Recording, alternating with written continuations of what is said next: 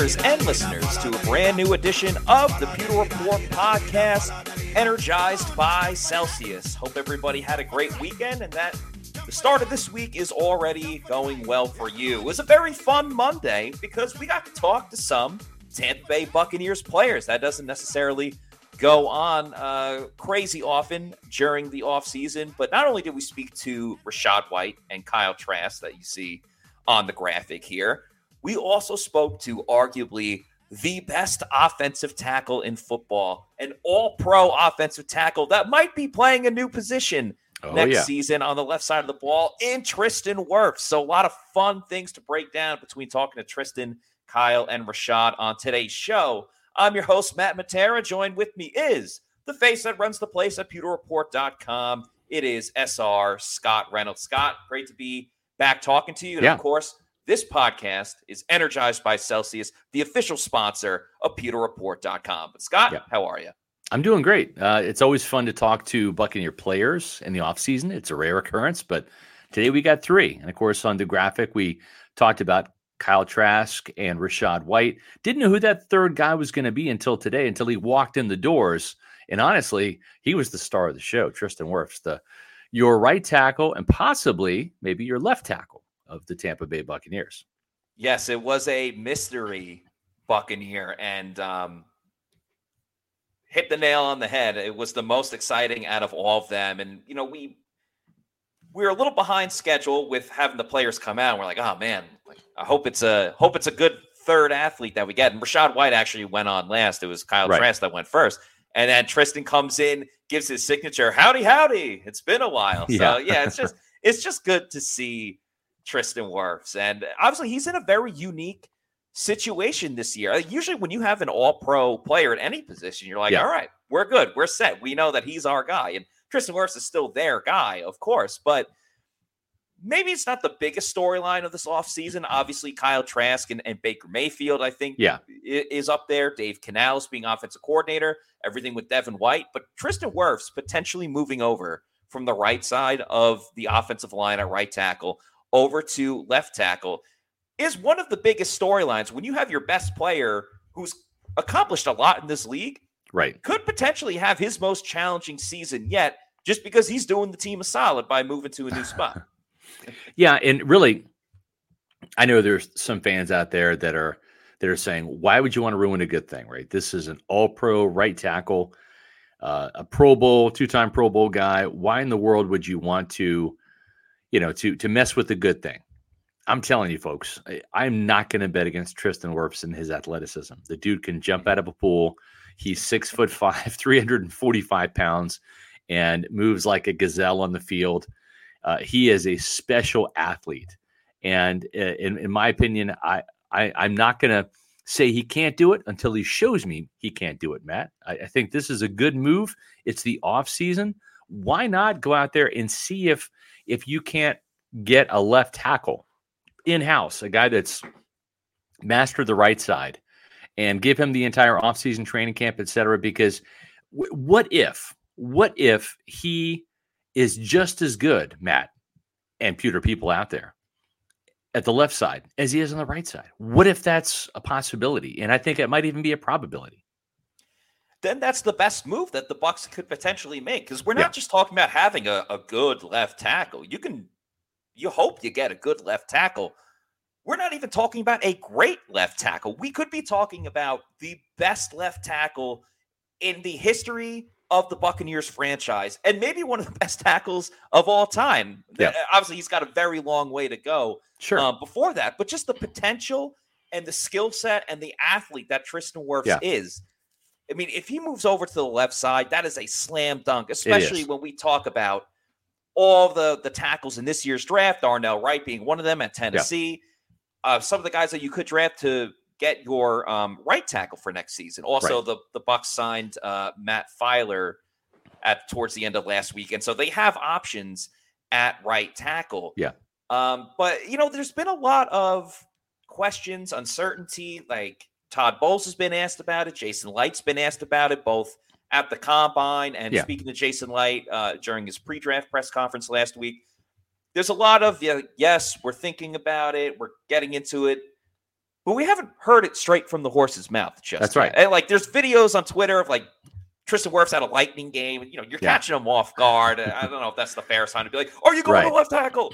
Yeah. But we got to hear from him straight today. What's the plan, man? Are you moving to left tackle? Are you thinking about it? Yeah. What's the option? Well, let's hear it from Tristan's mouth. Let's hear from Tristan Wirfs about what's going on with the left side at offensive tackle.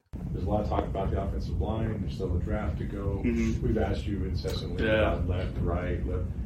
Where are you at? Just kind of wait and see mode, or have you been working some?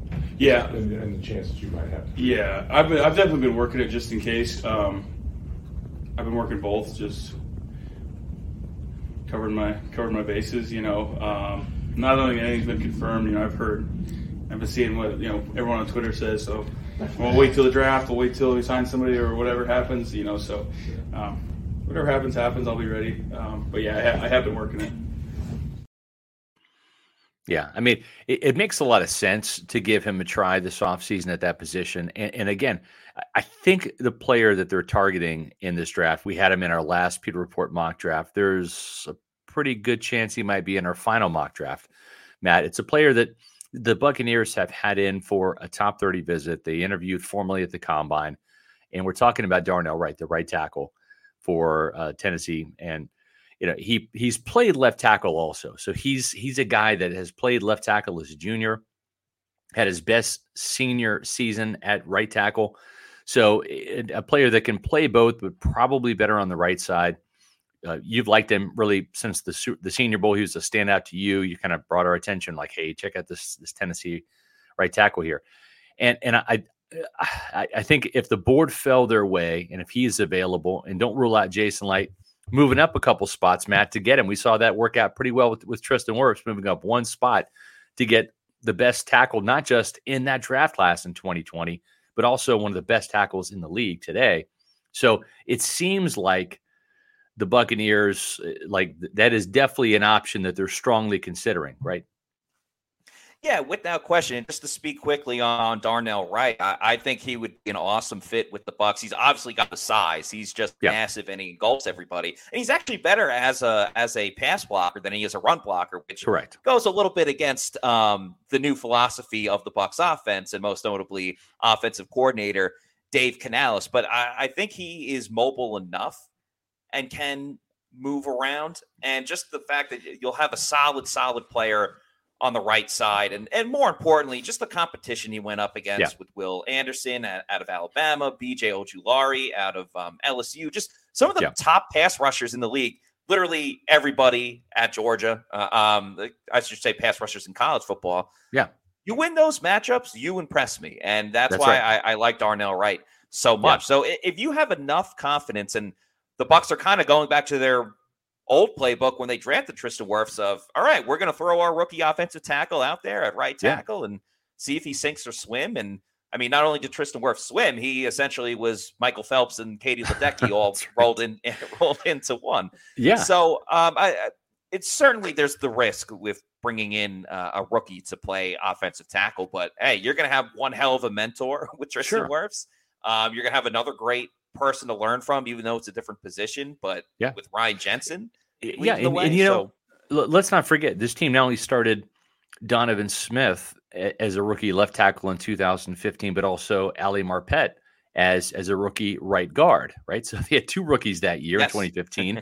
They had Tristan Wirfs, a starter, as a rookie in 2020. So when you draft an offensive lineman, offensive tackle in the situation in the first round, that's going to happen. And I think that Darnell Wright being a three-year starter at Tennessee certainly has the credentials to do that. He's one of the 16 we've identified in terms of the top 30 pre-visits. You can see the tracker right there. Hendon Hooker, Will Levis, Clayton Tune. They've had three quarterbacks in Rashawn Johnson, Jahmyr Gibbs, the running backs, Darnell Wright, and Chris Murray, who's probably going to be an undrafted free agent or like a seventh-round pick from Oklahoma. He's a guard that'll play center in the next level. Luke Schoonmaker from Michigan, the defensive lineman, Adetomiwa Adebaware from Northwestern, and Carl Brooks from Bowling Green. Outside linebackers, you mentioned BJ Ojulari from LSU. He's been in for a visit, along with Nolan Smith from Georgia, Lucas Van Ness from Iowa, Felix Enudike Uzama from Kansas State, Marte Mapu, another player you were high on at the Senior Bowl, Matt, from Sacramento State, might be playing safety at the next level, but they had him playing linebacker at the Senior Bowl. And then with cornerbacks, Julius Brents from Kansas State. So those are the 16 players we've identified from media reports. And we had Julius Brents text us that he's going to be visiting Tampa probably this week. So we got 16 out of the 30 over the weekend. Didn't hear any other top 30 names. We'll have our eyes and ears peeled for that this week. But getting back to today's topics. So Tristan Wirfs, he talked about the wide zone run scheme that Dave Canales is going to be bringing in, and and he's used to that playing at Iowa. So let's get into some of the scheme that the Buccaneers are going to be running. I mean, they don't even have their playbooks yet, Matt. This was the first day where Canales was addressing a room full of offensive players, a lot of them young, according to Trask and Rachaad White and Tristan Wirfs. I think all three of them realized Tom Brady's no longer in the building. This is a young offensive group here, but very impressed by what he heard from Dave Canales. Yes, he was. Let's get to that video. Yeah, I think Coach Canales is awesome. I think today was really the first time I got to hear, all of us got to really hear him, kind of talk. And today we really just went through, our offensive philosophy, just, what we want to do as an offense and how we want to get it done. I've had a couple conversations with him, just, I've been here all offseason training, just bumping into him in the hallway. But, I think he's awesome. I think it's going to be great. I'm really excited. And, I know all the O-lines are really excited to get cracking on the playbook. Now comes a guy that says, I'm all about running the football. We're going to do it. And does anything get you more excited than that when you know they're committed to it? Yeah, I think all offensive linemen want to run the ball. And when, a guy comes in and says, this is what we're going to do, this is going to be our identity. And, we're going to base things off of the run game and get our explosives off of that and tie everything up. So it's going to be good. I'm excited. Just we got a little taste of it today, so I don't even... No playbooks yet. I don't even know anything, and I'm just excited. I just saw the philosophy thing, and I was ready to go. So you know what Seattle did. Yeah. Watching that, I'm playing against them. So, but no, I'm excited. Good stuff there from Wirfs. He's fired up. Rachaad White's fired up. Kyle Trask is fired up about this new offensive coordinator, folks. If you can kind of sense the excitement that. There's a lot of stuff that Matt and I know that we just simply can't share about what happened last year with Byron Leftwich. Okay. I think the fact that I published the Bucks were going to fire Byron Leftwich story about 4 seconds after the loss to the Cowboys that night on Monday night in the playoffs speaks volumes about the dysfunction that this team had last year on the offensive side of the ball. The players were not happy with what was happening. There were some coaches, even offensive coaches, that were not happy with Byron Leftwich, the play calling situation, the predictability, the lack of commitment to the run game. There was a lot of mess going on last year. And we could kind of get a sense of that, right, Matt? Just without Byron's name even being mentioned, just the 180 in terms of the effervescent excitement, right, from these players about this new offense. And Dave Canales is unproven. He hasn't called a damn play in the NFL or in college or anywhere. But they the Bucs must follow him on Twitter, Bucs players, I mean, because he's always tweeting out every day some quote of the day or some type of encouragement or positivity that he wants to share with everybody else. And yeah, you really could see it. It was palpable, especially someone like Kyle Trask, who we don't talked to a ton just because he was the third string quarterback, but he really described that other guys are coming in and they're eager and they're ready to learn. And Trask talked a lot about how while it is quarterback friendly, it's not exactly simple, but it's just so helpful with putting guys in situations where they're fast and they're going to be moving and just getting the ball down the field in general. And to bring it back to Tristan Wirfs, this is right in Tristan's wheelhouse because he loves zone blocking and zone running. He absolutely loves it. He went on and on about that how he used it at Iowa. So he's obviously really excited to kind of get back to his roots, something that he's familiar with. And there will be a little bit of a change. And you talked about the disguise of the zone game where it looks one way and you might hammer it home five times, but you hit him with the okey-doke and it goes the other way. And it's just completely different than what we saw last. It is. And there's a little bit of misdirection there, right? It's not as predictable. The great thing is, guys, and Pewter people out there, we love you guys. And the best part about Mondays, as you know, is roll call. We do it at 4:20. And the best part about this right now being 4:17 is we have time to play this Tristan Wirfs clip talking about those wide zone runs. And right after that, boom, it's roll call. Get ready. Do as an offensive line, to focus more on some of that. I think it allows us to set stuff up. Yeah. Like, I don't know, we could capture the edge, and then come out the other way. You know what I'm saying? Yeah. So, everything looks the same until making it all look the same until it's not. You know, so that'll be really nice. Did you use that much at Iowa? A little bit, yeah. We ran a ton of outside zone at Iowa. I don't know. We didn't come off it a whole lot, but we ran a ton of outside zone at Iowa. But it's not foreign. Yeah. Oh no. I'm excited for it. Stability, because we know you can move. We've seen you jump out of a pool. Like you can do it. Yeah. No. It'll definitely be fun, kind of to get back to kind of what I came from, almost. You know, and from the small glimpse of what we saw today. You know, there's going to be a lot of a good stretch, and then kind of just, I don't want to trickery. Trickery isn't the right word, but it's just, I think it's very offensive line friendly. I think that's a good way to put it. It'll be really, really nice for us, and I don't know. I think it'll just help us out a lot. You know. Yeah, that's good stuff. He also went on to say, Matt, he loves Tom Brady, right? The greatest of all time. He had a great relationship with Brady. And he's like, but I don't think it's a surprise that, Brady couldn't run.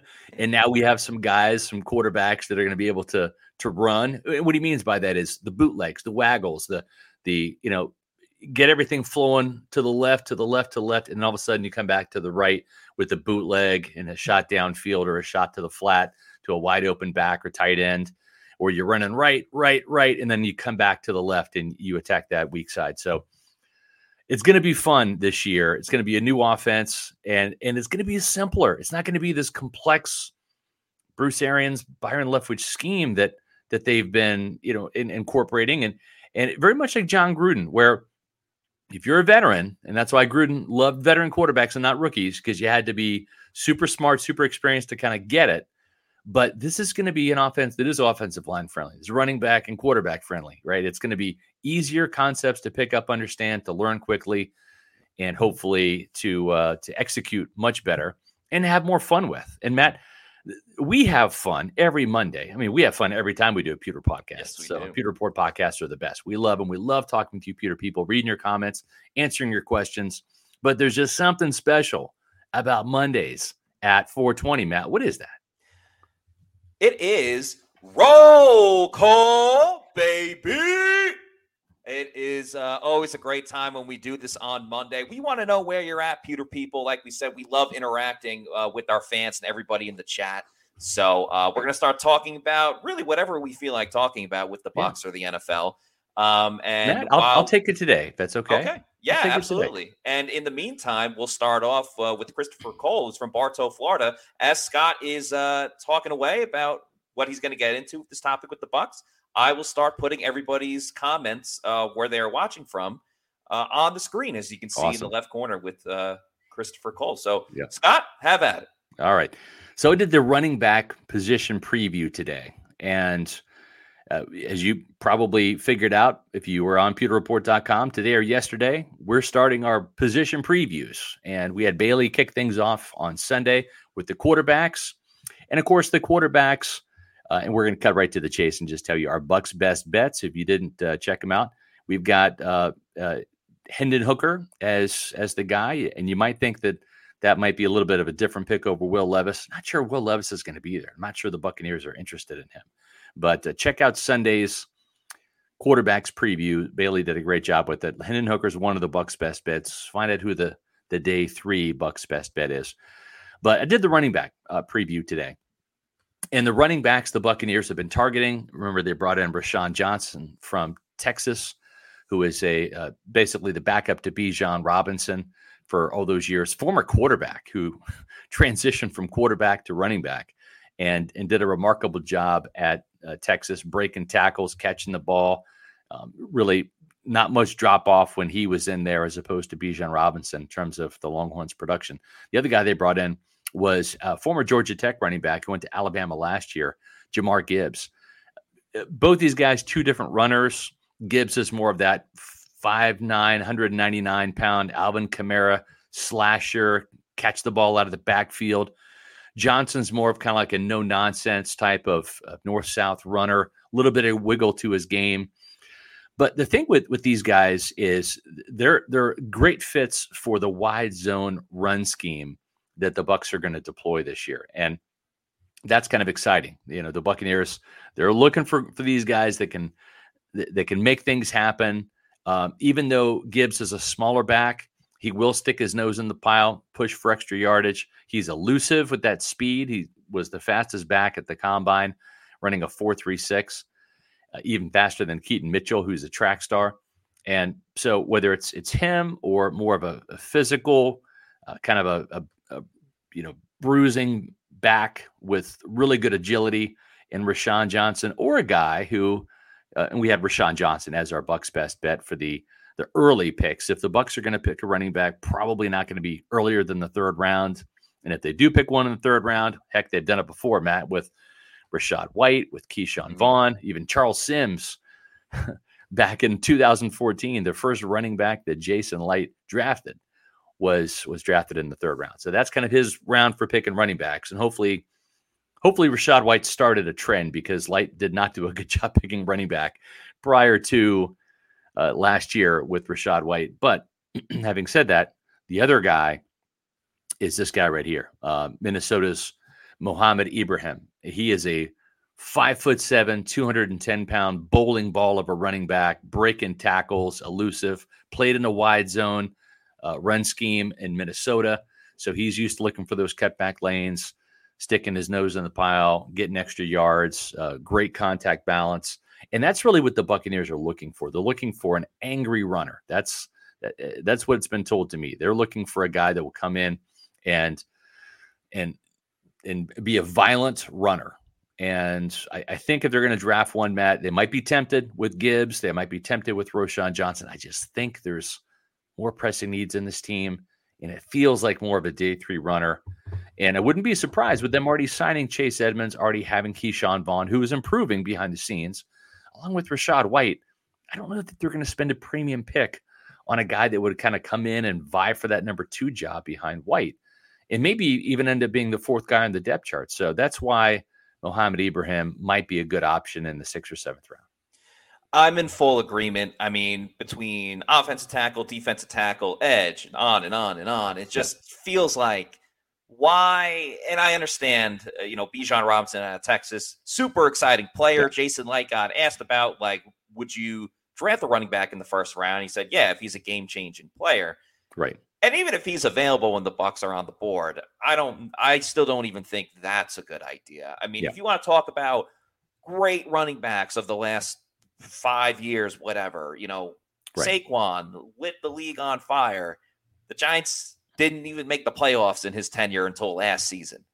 Derrick Henry, Titans were a solid team, but now they're in a rebuild mode, and the best they made it was the AFC Championship game. So right. I don't know. Even if you find an explosive, dual threat, everything type of running back, it doesn't guarantee that much success, or even that the offense is really going to be that great. And when you have one with Rachaad White, just let Rachaad White be the guy. I mean, he's very confident in himself. He's humble and confident all at the same time, which is which is really cool to see. And we'll talk about Rachaad White a little bit later. But I was going to say, and the thing too is whether they draft a running back, whether they end up drafting a quarterback, whether they get an outside linebacker, whether they go offensive tackle in the first round, whoever they draft, right, over the 3 days, Pewter Report's going to have it covered. And we're going to have it covered live for you guys. That's right. Once again, the Pewter Report live draft show is back. presented by Celsius, streaming on our YouTube, Pewter Report TV channel. So, folks, it's going to be right here. So if you have not subscribed to Pewter Report TV, do so now. And make sure that you tune in for those dates right there. Thursday, April 27th, starting at 7 p.m. Then that's Thursday. And then Friday, April 28th at 6 p.m. And then Saturday, we wrap things up at 11 a.m. All these times are Eastern on April 29th. If you'll notice, they're an hour before the draft actually starts. So the draft starts at 8 on Thursday, at 7 p.m. on Friday, and then at noon on Saturday. But we go that extra hour prior to the start of the draft on all three of those days. And again, the Pewter Report live draft show, streaming on YouTube Live, Pewter Report TV. Make sure that you are here all of those days. We want to have you spend the draft with us, and we'll spend it with you, telling us, reading your comments, answering your questions. We want this to be a live, interactive, fun show like it has been in years past. We're having Josh Capo come down from Atlanta. We're going to have J.C. Allen, Bailey Adams, Adam Slavon, yours truly, Matt Matera. It's going to be a fun three-day packed show live from One Buccaneer Place. So we're going to have live reaction from the Jason Light and Todd Bowles press conferences. We'll have a press conference on Friday with the number 1 pick. And so it's just going to be the place to be. If you're a Buccaneer fan and you love the draft, make sure that you are streaming on our YouTube channel, Pewter Report TV, for all 3 days. And we guarantee you to put on the best show we possibly can. Yeah, it is so much fun. You rattled off everyone at Pewter Report. We'll all be on the show at different times. We can only fit so much of us on one time. It's a lot of fun. It's like a marathon. It's almost like one of those telethons when they raise money for a charity. Like, I especially enjoy day 3 when it's like the real nitty gritty. You know, the real ones are still watching them. We've always had a great turnout, though, and I'm very excited for this again for one more time. And who knows? Maybe the Bucs won't even make a pick in the first round. They did not last year, but nonetheless, still a very fun time. Yeah. So we have a couple questions. Was Devin White there today? We're not sure. And to be fair, we didn't ask. We didn't put any of the players on the spot. I'm guessing he wasn't. That's just my guess. I haven't heard anything, to say the least, but we did hear from Devin White today. And this was what Devin had to say. Interestingly enough, when Jalen Hurts got his contract extension, this is the Eagles' social media post. Keeping the main thing in Philly, we've agreed terms. Jalen Hurts on a 5-year extension through the 2028 season. Fly, Eagles, fly. Devin White with the reply, taking care of yours with that green heart. Does that green mean Eagles, Matt, or does that green mean money? Yeah, good question. What does that green mean? I don't know. Money. I'm gonna go probably with money. Yeah, I don't know, man. I don't know. It's interesting because before we get to Rachaad White, just to kind of put kind of a nail on the proverbial coffin press conference from Tristan Wirfs today, and he was actually full of life. He wasn't dead. I'm not burying Tristan. No, he was as electric as possible as he could be. But this is what he had to say. Okay, and you tell me what names kind of come to mind here. This was a quote from Tristan Wirfs when he was asked about the Super Bowl season and the culture, because there's been, a lot of fans were up in arms when Todd Bowles said, we need to change the culture. And a lot of these fans are like, what are you talking about? We need to change the culture. That's stupid. Bruce Arians had a winning culture and you messed it up. No, that's not the case. And Tristan Wirfs kind of speaks to this. You got to read between the lines a little bit. This is what he had to say. And I quote, winning the Super Bowl was kind of like a blessing and a curse at the same time. I feel like it united some groups of people or some guys and kind of made individuals. I feel like it does that everywhere. So we want to be everyone. So we want everyone to be together. Yeah, we did that with the group of people in this year. That's in the past. We're here now. We know what it takes for us to get everyone on the same page of knowing what it takes to get that done, but not letting there be any individuals. Everyone with one goal, one collective in mind, working towards the same thing. Okay, so some names that might come to mind when Tristan Wirfs was talking about the Super Bowl making individuals, Matt. Leonard Fournette comes to mind for me. Devin White comes to mind for me, right? Oh, so is this an LSU thing? No, I'm not kidding. I love LSU. Yeah, I'm not throwing any hate towards the Tigers. Just some observations, and maybe I'm wrong, but my educated guess is right. It's just when you're possibly, and I'm not saying he is, but I don't know if Devin White will be attending the offseason program this year. It's voluntary to begin with, but is he going to be there for the OTAs? Is he going to be there for mandatory minicamp? Is he going to be there for training camp? Those are mandatory. I don't know, but he's certainly the way he's taken to social media. It seems like he's digging his heels in a little bit with this contract situation. And that's not exactly a team-first approach, right? No, especially not for a team captain. And that's why I kind of feel like for the Bucs, you just got to let him stomp his feet a little bit, get a little angry, voice his opinion. You know, sometimes like yelling gets a little something off for you. It's kind of, Devin White is venting right now. Yeah. Devin White is venting, and it's really all he can do because he doesn't have much of a bargaining factor. Long Spacer says, "Find someone who loves you the way Devin White loves the Eagles." Yeah, that's you know what? Maybe I don't know if you remember this, Scott, but in like during the COVID season, Todd Bowles had mentioned that he was watching a lot of Fresh Prince. He's a big fan of Uncle Phil, right? Will Smith is from Philadelphia. That's maybe right. Born and raised.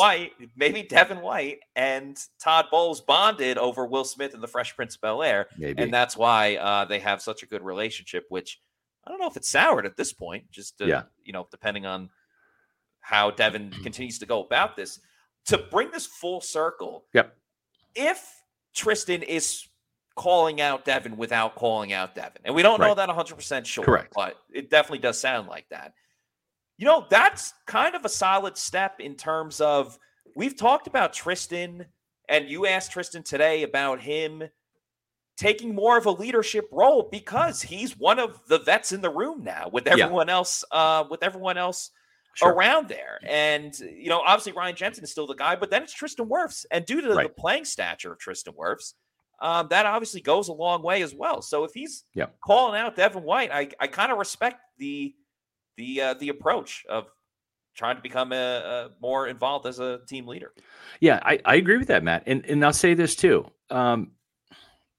This team has rewarded certain players that have achieved a certain level of excellence over a sustained period of time, which means consistency, right?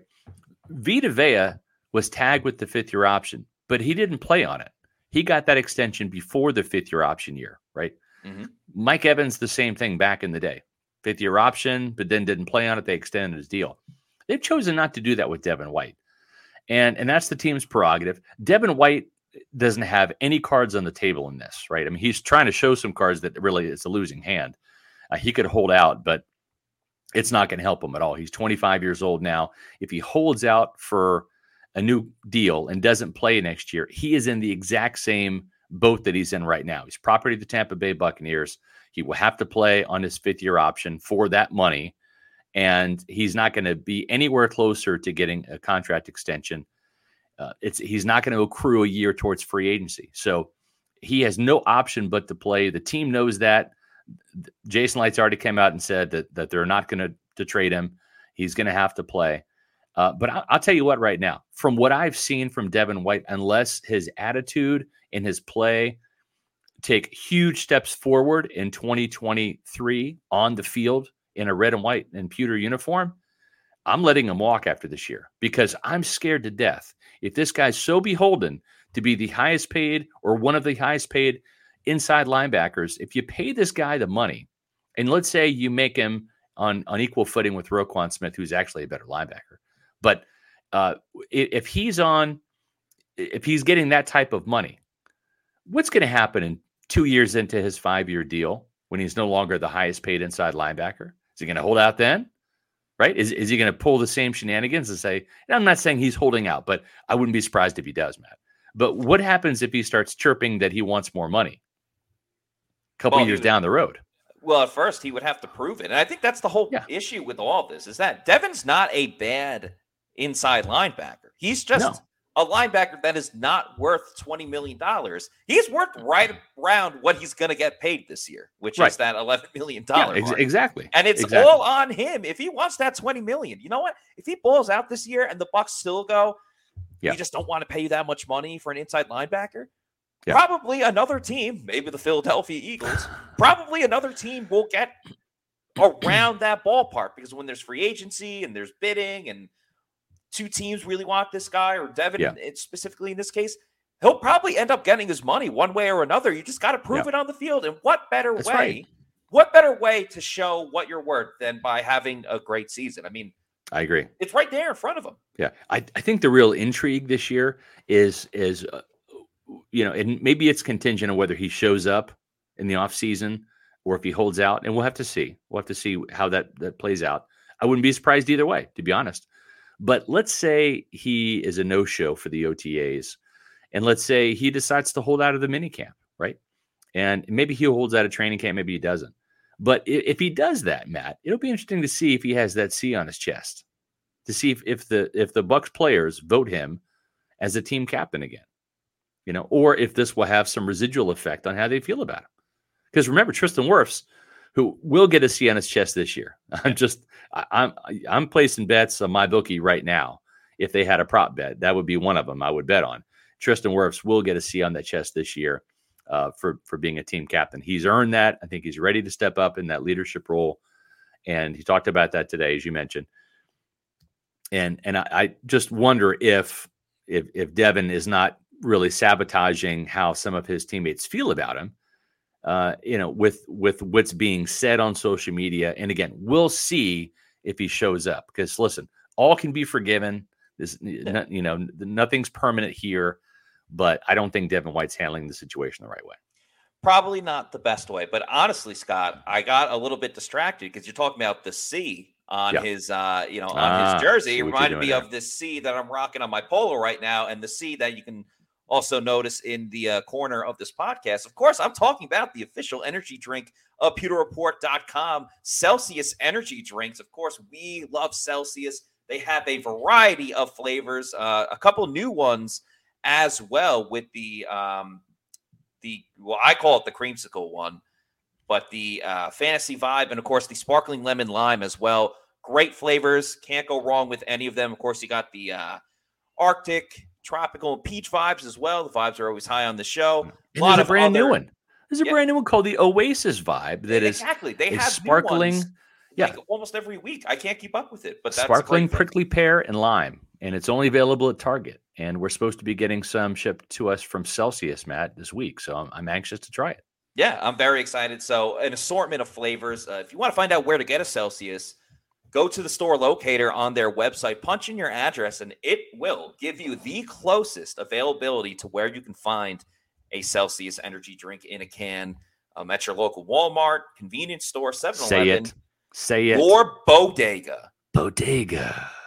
So hit up your closest bodega, get a Celsius energy drink. And then when you want it in bulk, because you know you love Celsius, get the variety pack, because variety is the spice of life. And go on Amazon. Click on the subscribe and save. Have it sent to your house or apartment every week, month, quarterly, yearly, whenever you want it. Just make sure you're drinking Celsius energy drinks, the official sponsor of the Pewter Report podcast. I know I want to get a Celsius energy drink. I know the Buccaneers want to get a starting quarterback, and they have two that they are going to be dealing with right now with Kyle Trask and Baker Mayfield. As Kieran says, take the C and give it to Winfield, in my opinion. Yeah. That was actually the first name that popped into my head when replacing Devin White with Lavonte David, obviously having the first one. But let's talk about Kyle Trask now and Rachaad White as well. And, you know, it was good getting to talk to Kyle for about 15, 20 minutes. Yeah. We don't see him as much, obviously. We will see a lot of him now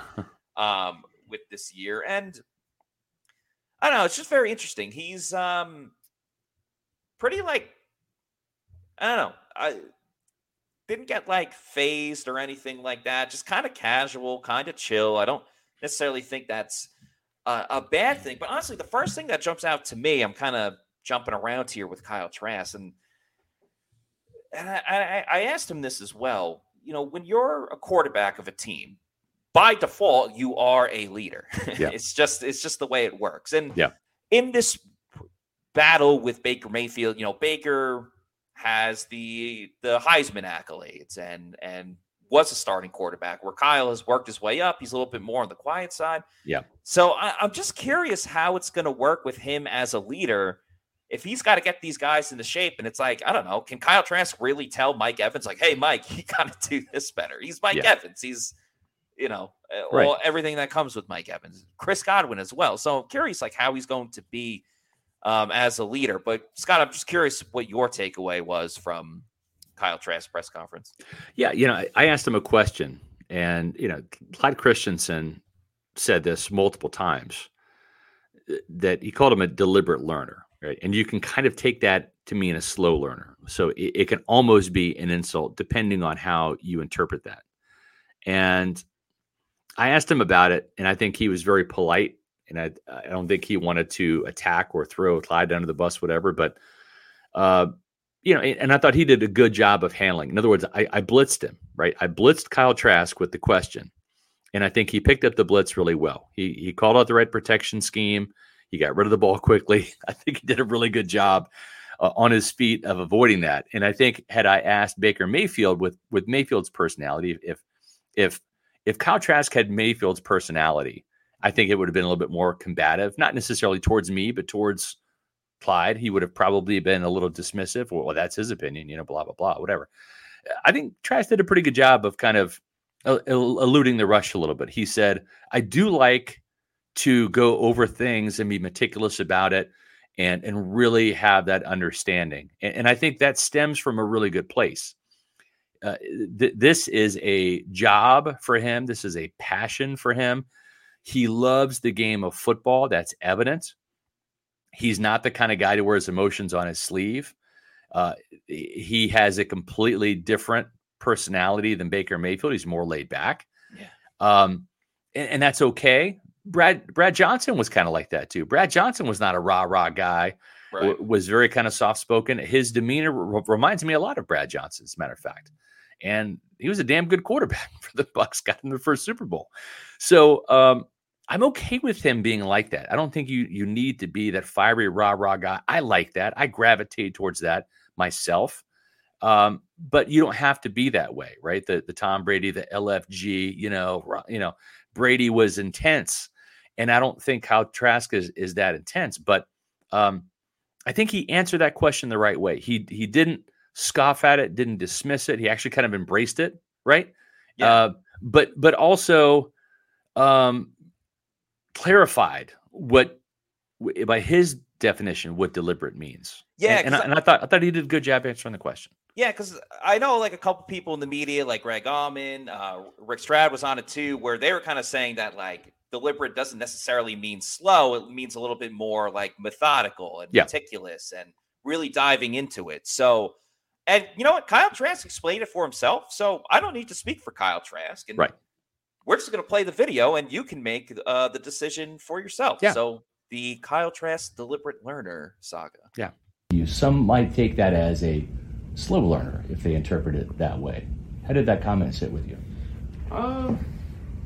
You know, there's, you know, you can take whatever you want at face value. But, you know, for me, I'm just concerned about, am I understanding the concepts and the offense fully? And I love to just really dive into a playbook and, you know, learn the ins and outs of every single play. I feel personally, the more I know about the play, where to go with the ball in certain situations, where to go with the ball, certain types of defenses. I'm just going to be able to play that much faster and that much more confidently. So you can call it a deliberate learner, you call it whatever you want, but I'm going to put in that extra time to make sure I know every little thing and all the ins and outs of every single play that I run when I'm on the field. Yeah. You know, I think it's going to boil down to one thing, Matt, for Baker Mayfield or Kyle Trask. With Todd Bowles as the quarterback. Now, he wants the quarterback to make plays, but he is not as no risk it, no biscuit as Bruce Arians was, right? We can agree to that. And even Dave Canales, coming from the Pete Carroll kind of defensive mindset of an offensive style of play up there in Seattle, it's going to come down to which quarterback protects the ball better, which quarterback does not put the team in jeopardy of losing. because Dave Canales does not necessarily want the quarterback to win the game. He wants the offense to win the game. That might be with the running back getting 30 carries a game, Matt. That may be with the quarterback thrown for 350 yards or 150 yards. As long as the offense wins the game from doing their part to put enough points on the board to win the game, that's all that matters. But the surefire way to lose games is turn the ball over. And so I think Kyle Trask, his pedigree at Florida was not turning the ball over. He had a pretty good interception touchdown ratio at Florida. And I think if he can have that type of success, he has just as good a shot at beating out Baker Mayfield if Mayfield turns the ball over a little bit more despite his experience.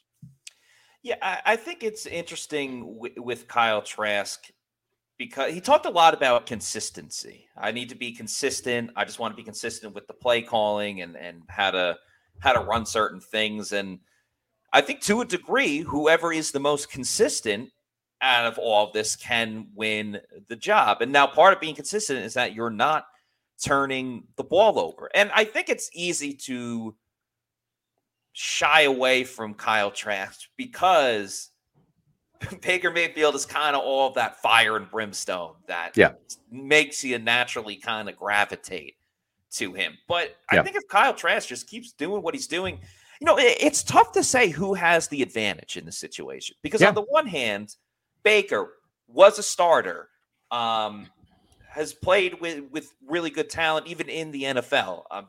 That experience goes a long way. But on the flip side, Kyle Trask has been here. He's been in the organization. Yeah.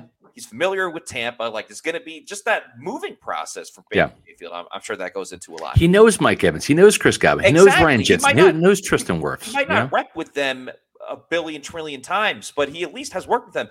And he was in that quarterback room with Tom Brady. Even if he didn't say a word all season and just stared at Tom Brady while Tom prepared, you could even learn something from that. And I'm sure he's had conversations with Tom and, you know, he's picked his brain and obviously learned a lot more things.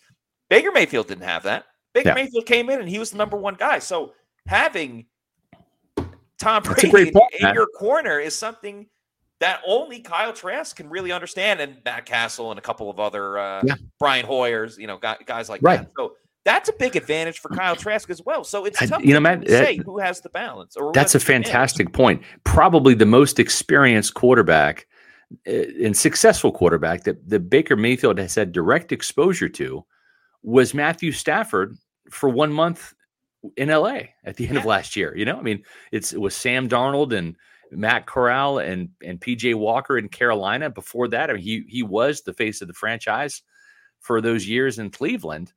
And was the starting quarterback from day one when they made him the first overall pick. So yeah, that's an interesting point, Matt.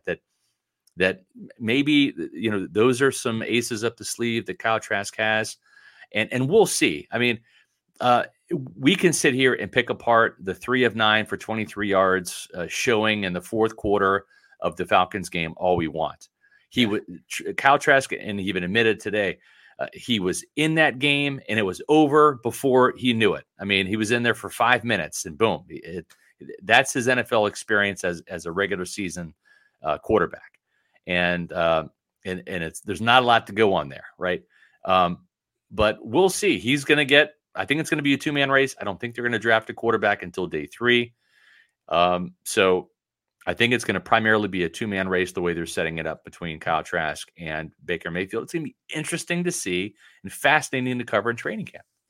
And you know what? This is the biggest opportunity in Kyle Trask's NFL career. He may never get this opportunity to go from third string, kind of afterthought, no disrespect to Kyle Trask, but when Tom Brady's there, no one's thinking about Kyle Trask. Right. All of a sudden, you have to beat one guy to be the starter of an NFL team that won a Super Bowl within the last 3 years. Like that is a huge, huge opportunity that doesn't really happen to anyone in his type of situation, going from third string to being a starter. So Trask, actually, we have video of him answering your question, talking about working with Dave Canales, just this opportunity in general. So let's get to it.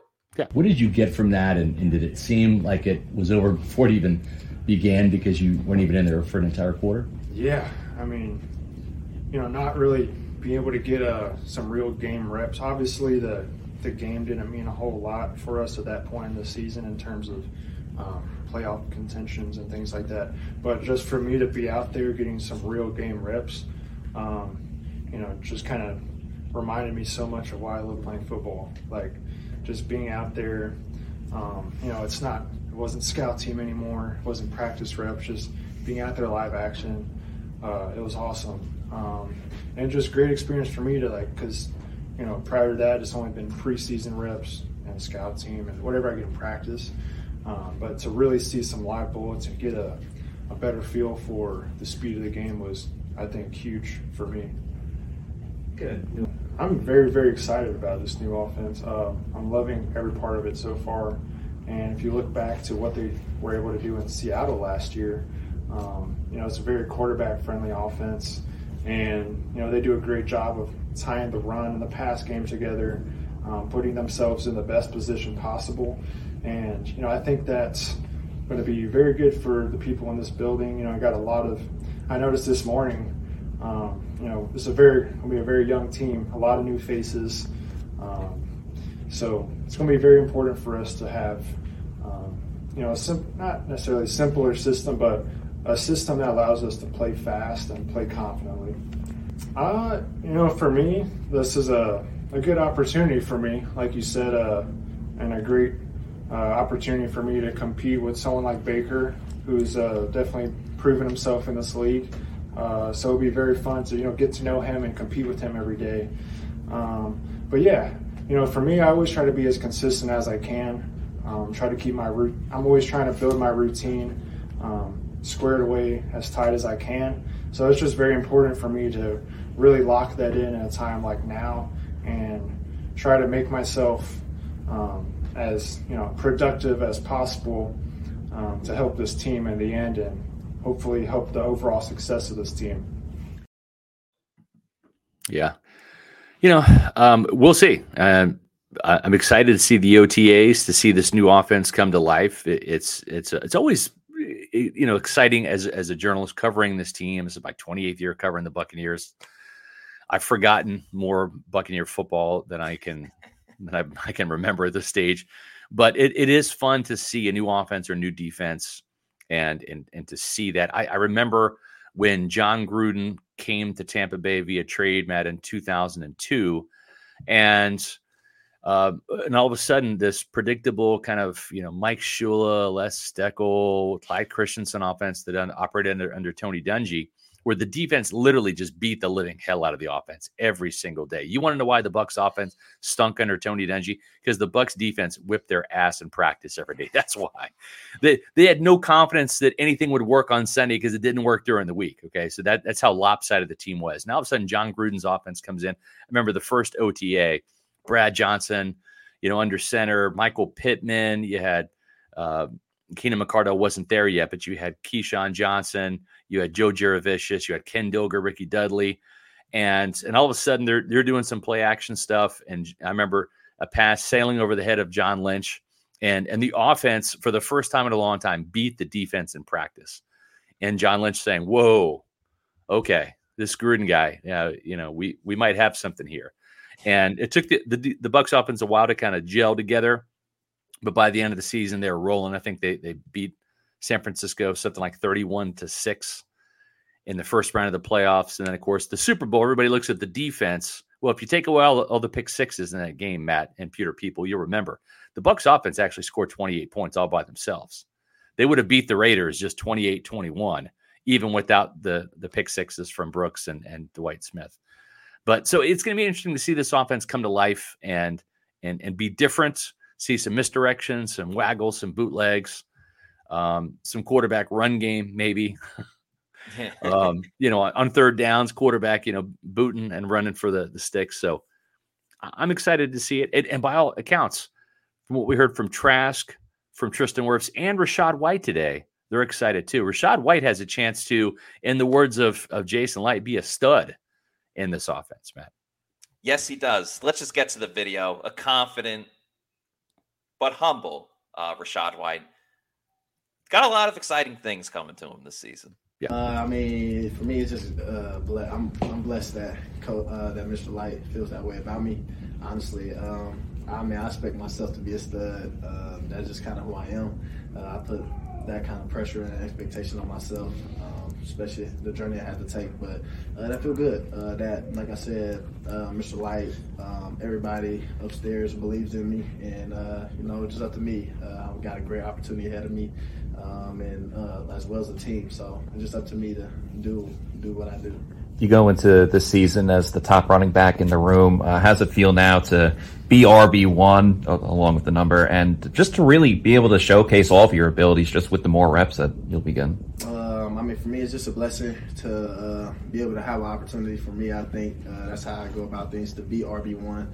I wouldn't say I'm RB1 yet. We got a lot of great guys in the room, but we all gonna compete. I like the energy, like the good vibes in the room right now. Chase and meeting them earlier, and Sneak and Keyshawn and Pat, and it's a good room. I'm pretty sure we probably have, but yeah, just be able to compete, things like that. Yeah, that's all you can ask for, opportunity in life.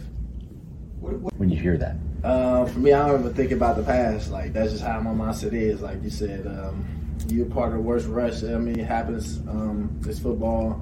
I don't kind of think about that. I'm kind of like, yeah, focus on the new year, new things. A lot of plays that I made last year still kind of people love and go viral. I'm not even focused on that. Like, that was last year. So you got a new, chance, new opportunity that we facing this year, and most definitely won't be the last in rushing this year, though. Yeah, good stuff there from Rachaad White. We appreciate everybody contributing today with some great questions, great comments too, and of course we love the super chats. Darius Miller, it's going to be similar to Pittsburgh's situation last year. Yeah, I think so. With Kenny Pickett coming in, the offense kind of coming together, and having some different elements to it with a different quarterback. I mean, no Bruce Arians scheme, no Tom Brady. All good things must come to an end. There must be change, evolution. You can't stay stagnant. You can't stay the same in this league. And we'll see what transpires there. If you're looking to invest in this team from a draft standpoint, and you want to find out who the Bucs are going to draft, there's no better place to do it than right here at Pewter Report TV. We're going to have our live draft show April 27th, 28th, and 29th streaming on our YouTube channel. Make sure you just hit subscribe right now while you're doing it. When you're on the channel, hit subscribe to Pewter Report TV. Make sure you're liking all of our videos, too. That helps us with the algorithm.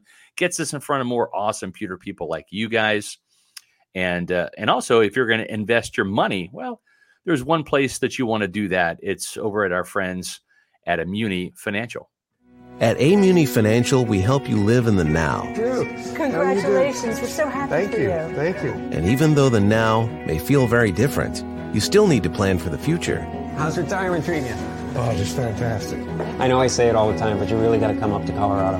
Let's do it. All right. Yeah. We can help you develop that plan to keep you on track so you can still prepare for tomorrow, today. Amuni Financial. Plan ahead. Stay ahead. Matt, I have some breaking news. I'm actually going to Colorado. I'm going to do it. I'm going to Colorado, and I am I'm going there for my 10-year wedding anniversary with Ashley in May. No kidding. So, yeah. Oh, that's awesome. I know. So I'm going there. Now, unfortunately, I'm not going to be able to retire out to Colorado. I'm not leaving Pewter Report, not yet, because I don't have enough money saved up. But the good news is I'm an Amuni Financial customer, and they've got me well on my way. Amuni Financial can help you plan ahead and stay ahead, not just in Tampa Bay, not just in Florida, across the country, Pewter people. So do what I did. Give Amuni Financial a call. I am thrilled with my financial investments with Amuni. Even in today's kind of rocky, shaky economy, they've got me steered in the right direction. 1-800-868-6864. That's 1-800-868-6864. Or visit them on the web at amuni.com. All right. Scott, I feel like we had the best show ever. Yeah, I really do. I mean, we got to give credit to Tristan Wirfs and Rachaad White and Kyle Trask, but this was probably the best show ever. And if you like watching great shows /podcasts/websites that have great content, make sure you follow us on our social media at Pewter Report Twitter, Instagram, and Facebook, and of course our YouTube channels at Pewter Report TV. Please do us a favor and like and subscribe if you like our podcast, if you like all the videos we put up. We're always churning out content both on social media and at pewterreport.com. But that's going to do it for us on today's show. For Scott Reynolds, I'm Matt Matera saying thank you everybody for watching, and we will see you tomorrow at 4 p.m. for another edition of the Pewter Report podcast. Out. The draft show is back. Tune in.